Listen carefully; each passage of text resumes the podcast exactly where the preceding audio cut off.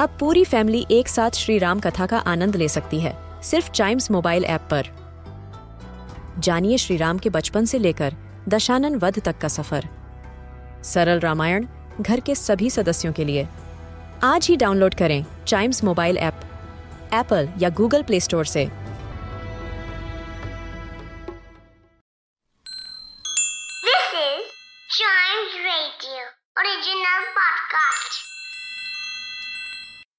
मुगल बादशाह अकबर और उनके नवरतन बीरबल के किस्से काफ़ी मशहूर हैं।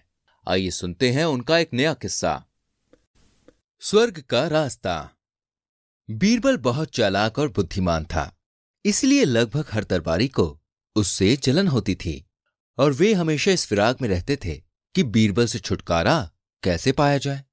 लेकिन जब भी वो कुछ ऐसा करने जाते, निराशा हाथ लगती और हमेशा बीरबल की ही जीत होती फिर भी दरबारी यही कोशिश में रहते कि बीरबल को कैसे निकाला जाए।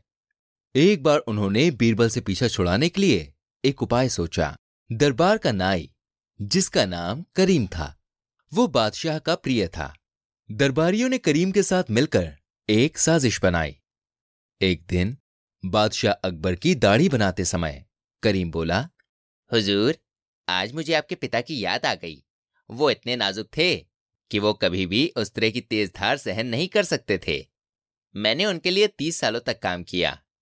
वो कभी भी गुस्सा नहीं हुआ करते थे। उनको गुजरे हुए बहुत साल हो गए। आप उनसे कोई संदेश क्यों नहीं लाते? बादशाह ने बोला जो इस दुनिया में नहीं रहे उनसे संदेश लाना कैसे मुमकिन है? क्या हम स्वर्ग में अपना कोई दूध भेज सकते हैं?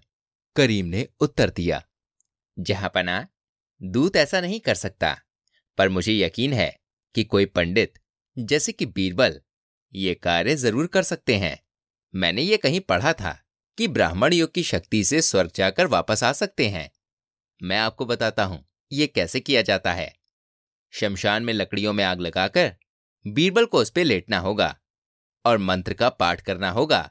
धीरे धीरे धुएँ के साथ बीरबल स्वर्ग चला जाएगा। बादशाह, आप बीरबल से कहकर उसे अपने पिता के पास संदेश लेने भेज दें। करीम के कहे अनुसार, बादशाह ने बीरबल को सारी बातें बता दी।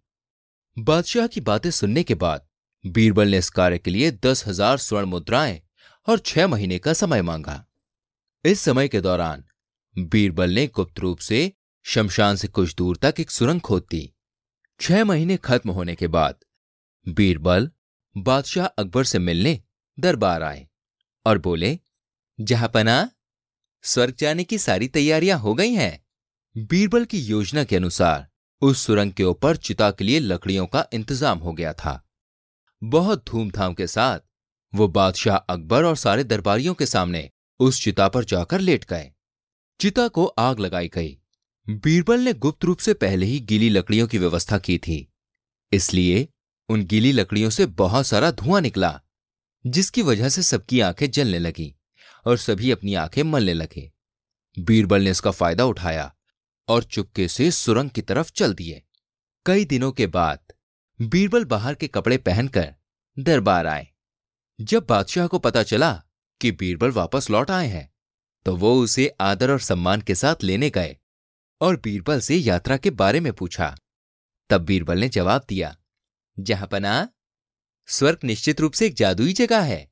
उस स्वर्गीय सुख की धन और समृद्धि देखकर मुझे ऐसा लगा जैसे मैं इस जगह से वापस नहीं जाऊँ।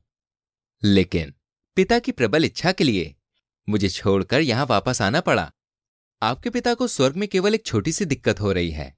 आपके नाई करीम के पिता स्वर्ग में है और आपके पिता की दाढ़ी वही बनाते हैं।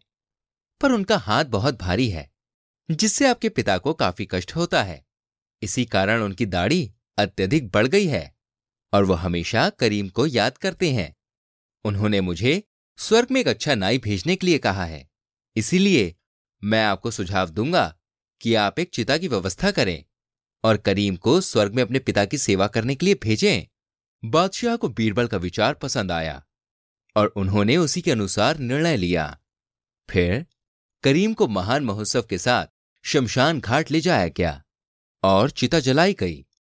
ये देखते ही करीम ने बादशाह अकबर को सब सच बता दिया कि कैसे कुछ दरबारियों ने मिलकर बीरबल को रास्ते से हटाने के लिए उसे लालच दिया था। बादशाह ने सब अपराधियों को जेल भेज दिया और बीरबल की बुद्धिमानी की प्रशंसा करने लगे। इस घटना के बाद लोग बीरबल से इतने डर गए कि उन्होंने बीरबल को फिर कभी नुकसान पहुँचाने की हिम्मत नहीं की।